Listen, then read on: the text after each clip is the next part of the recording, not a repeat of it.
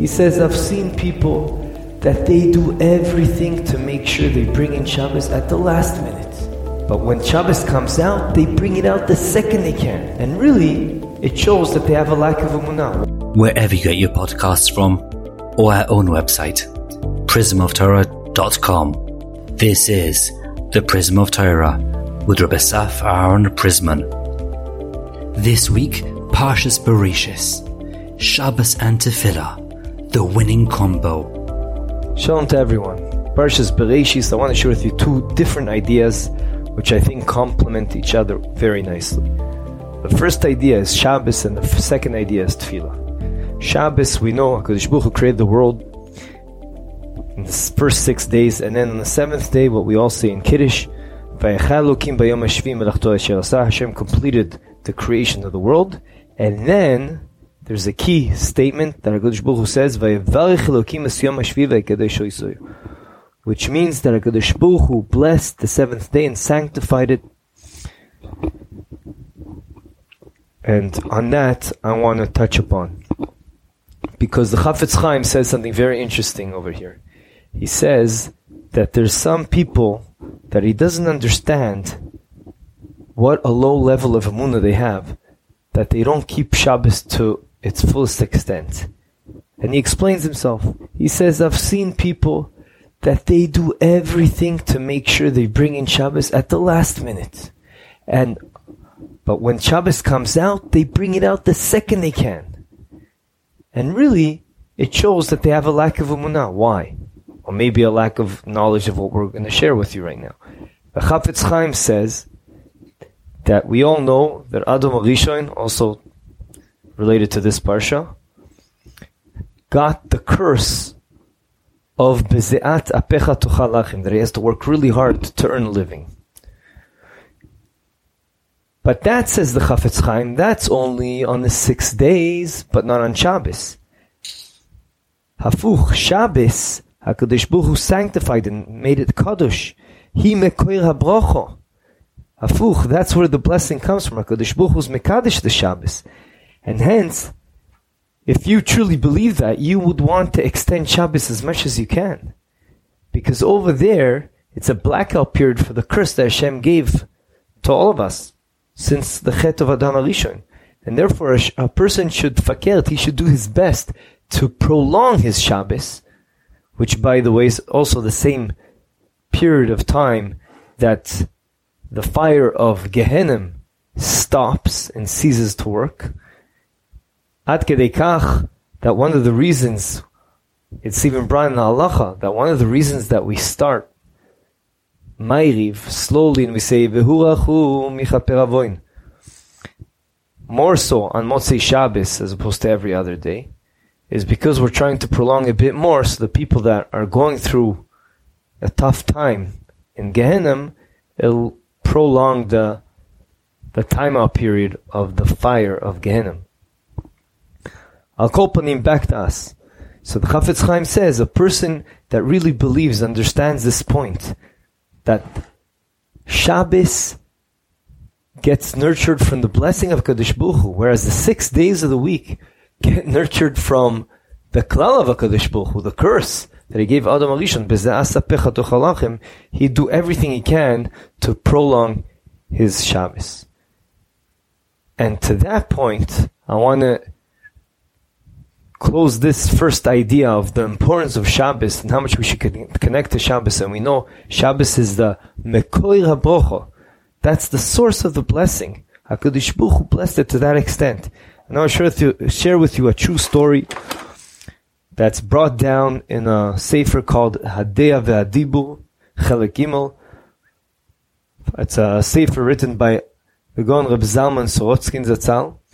And he himself witnessed the following event that happened with uh, Heilige Chafetz Chaim.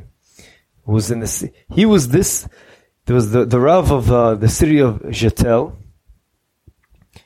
Over there, there was uh, a certain person that had parents that brought him up in the ways of Hashem. They were God-fearing Jews. And this son, he, he did something similar to what a taxi would do. He picked up people from the train, which I guess in those, those days was like the airport, and brought them to the city. And that's how he had made Parnasa. With the times, it seemed like he was really kind of cutting it close to Shabbos, and used to bring people in right before Shabbos started. And as Shabbos finished, he ran to get to, to do more Parnasa, to pick people up or bring them back to the train station. And unfortunately, as we all know, as the Yetzer Hara works, eventually he actually broke Shabbos, and he was Michal Shabbos, even in Befaresia, in public. And the Rav of the city tried to do the best to try to, to try to make him stop, and he promised he would stop, but he didn't. Meanwhile, his father went through a very difficult time, and he tried also to stop. He and he didn't actually really try to stop him. So he turned a blind eye, as they said, as they say, and he his son continued to be Michal Shabbos. One day, there was a certain event happened in a different city in Vilna, where a lot of the big rabbanim came. They had to do uh, a certain a certain kenes that had to do with chinuch, and it was led by the Chafetz Chaim and the Achiezer. And before they started going on the train to go back each to their own city, suddenly the Rav of the city that I mentioned earlier, he looks out the window and he can't believe it. He can't believe it. He sees this the father of the of the person that's Michal Shabbos limping and walking towards the train. And he quickly went up to him and he says, Oh, did you, are you cured now? You, you left the hospital, everything's okay? The doctors let you leave? And the, the father, the father of the person that was Michal Shabbos, the taxi cab driver's father, he says, not really. I haven't recovered. I haven't fully recovered. I'm far from it. But I had to come to this train to drive to Radin because I had a crazy dream last night. My grandmother came to me in a dream, which passed away already many years ago, and she said, "No doctor is going to cure you. Go get a bracha. Go get a blessing from the Chafetz Chaim." So, the Rav of the city told him, "Listen, you don't have to go far. He's over here in the next." Uh, in the next seat, over here, five seats across from me. So this person got very amazed. He's like, ah, this is a sign from HaKadosh Baruch Hu. The dream is true. The dream is true. He got so excited. And the Chafetz Chaim was in the middle of uh, some tefillah. So quickly, before this father of the taxi, tri- taxi driver realized, this Rav went to the husband of the grandchild of the Chafetz Chaim, granddaughter of the Chafetz Chaim, the husband, and he said to her, quickly, tell the Chafetz Chaim this person is coming to him and tell him, whisper to him that uh, that actually his son is Michal Shabbos. Maybe he can be, persuade him to try to get him to stop.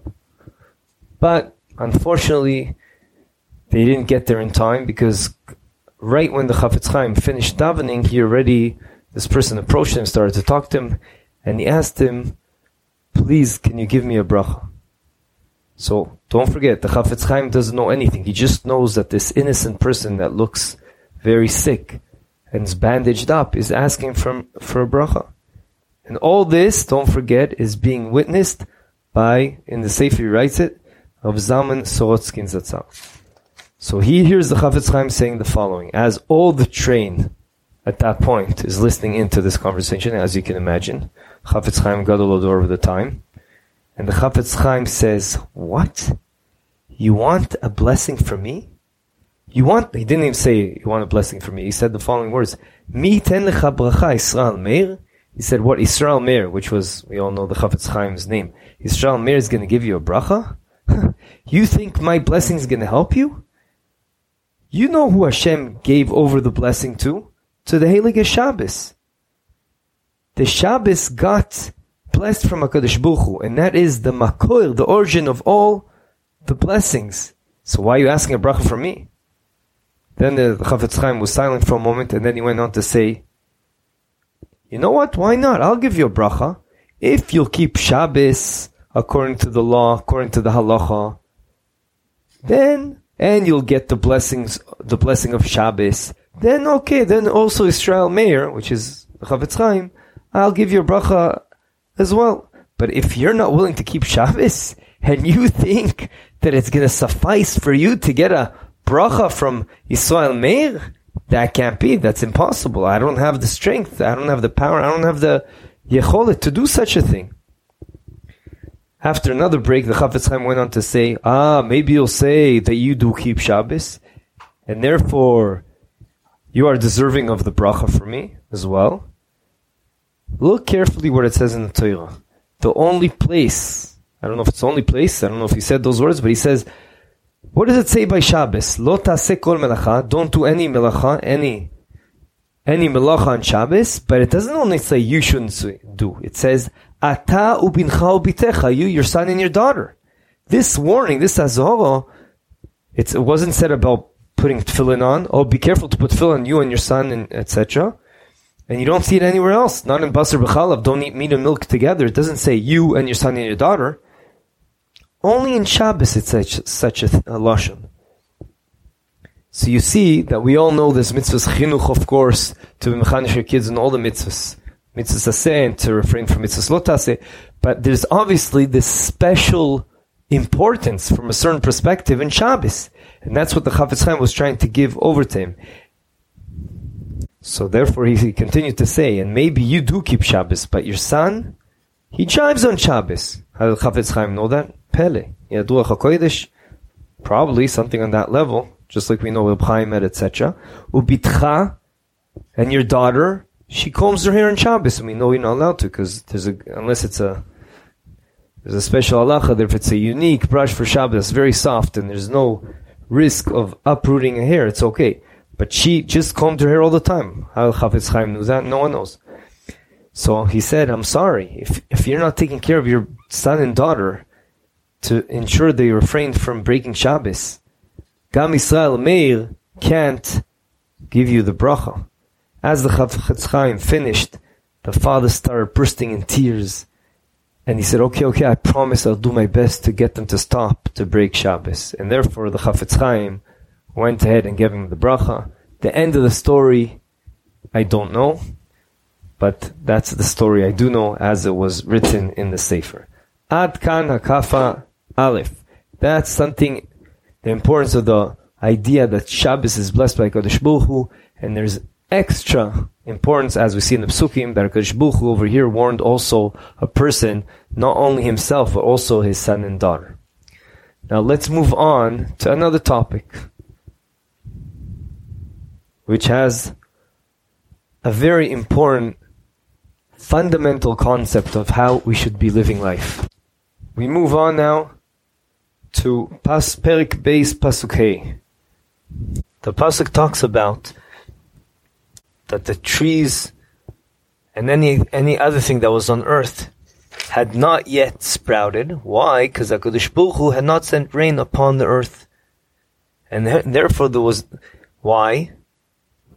Why did Hakadosh Baruch Hu not send rain yet? Hare, we know. Rashi says that already on the third day, it says "Vatotzei haaretz." It already brought out trees and stuff. So then Rashi answers that, Lo yatsu el al petach karka. They only came out of the ground a little bit, and they waited till the sixth day. Because only on the sixth day HaKadosh Baruch Hu brought rain. Why did HaKadosh Baruch Hu wait till the sixth day if he already brought out all the trees and stuff on the third day? Because there wasn't a person over there. Adam Arishon wasn't created yet. And only Adam Arishon realized that they needed rain. And when Adam re- realized that, and he realized the world was created in a way that it needs rain, then he davened, he tpalel alehem, and then yardu, and then they sprouted all the, the trees and, and all the asavim, etc., etc. Says on this pasuk, Rabbi Yerucham Leibovitz Zatzal, the Mashgiach of the Heilige Yeshiva Mir, he's in his Sefer, the famous Sefer Das Torah, he said, you see a Mordecai concept over here. That really, he says it in a very extreme way. I, I'll try to water it down a bit. But in order to really reach your maximum potential, there is a very important fundamental t'nai built into that, and that is that you daven Takadish Baruch to ask your request. We know Shemon Esrei is built built like that. We have so many requests, but you see this throughout the Chumash. You see it in this pasuk that what Hakadosh Baruch couldn't be rain, couldn't do rain. Why didn't do rain? No, the rain needed to come only once Adam Arishon davened for it.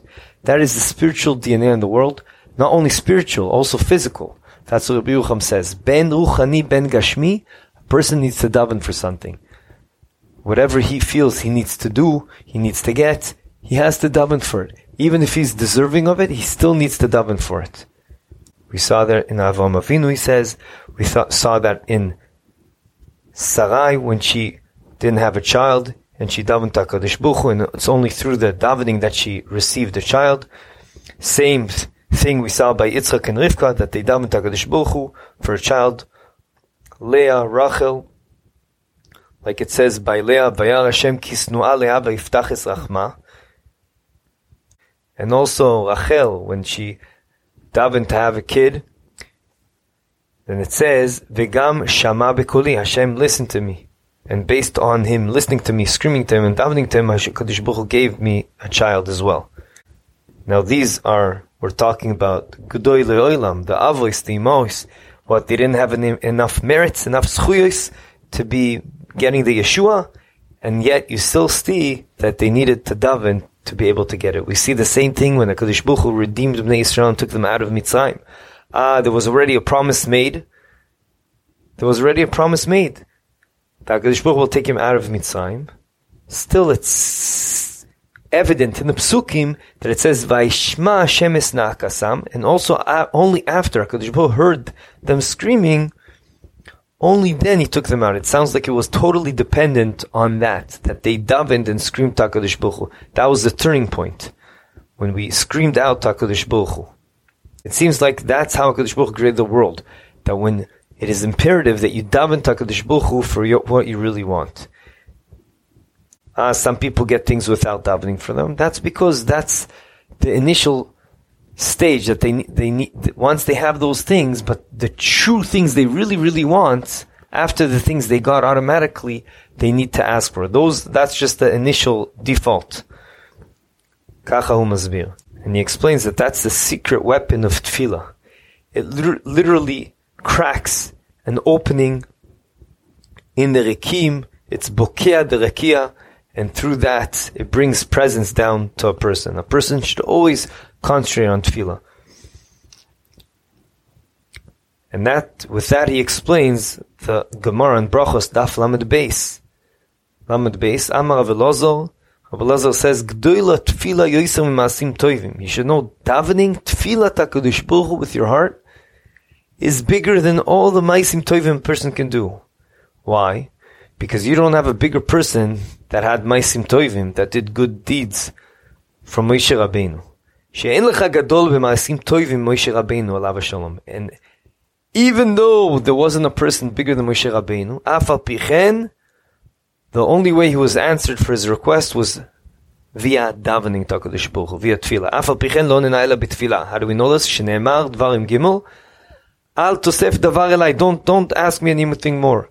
Because if he would continue to ask more, his tefillah would be so strong. HaKadosh Baruch Hu would have to let him enter Eretz Yisrael because he sinned on his level, of course, and therefore Hakadosh Baruch said, "You're not going to enter Eretz Yisrael." But the Gemara does say, and right after that, Hashem said, "It's uh, in the merit of your davening, I'm going to allow you at least to see Eretz Yisrael." And then it says straight after, "The samichlei," and the next psukim say, "Go up to the mountain so that you can at least see Eretz Yisrael." Ale Rosh.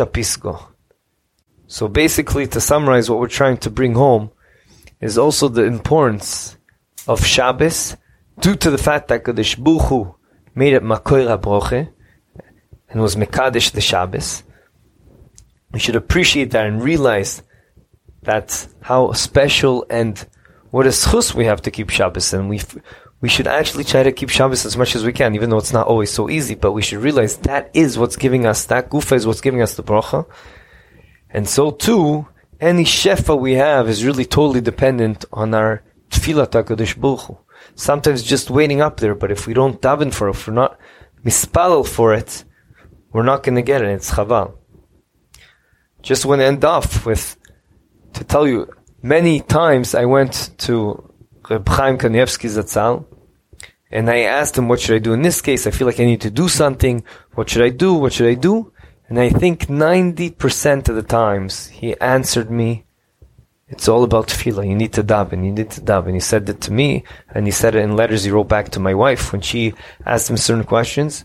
Yiratzon, that we'll be able to grow in these two aspects. Take with us all the koiches we got now from the from all the Hoshanim, Kippur, Sukkot, and try to maybe concentrate a bit more on these two important ideas of Shabbos and Tefillah, which I think complement each other. Have a good Shabbos. Thank you for joining us. This is the Prism of Torah. Visit our website, prismoftorah.com, where you'll find a full archive of hundreds of past Divrei Torah. Subscribe to the podcast, leave us a review, and don't forget to share with your friends and family. Sponsorship opportunities are available for all of our episodes. Thank you, Yona Vefa, for your recording equipment. Produced by Ellie Podcast Productions.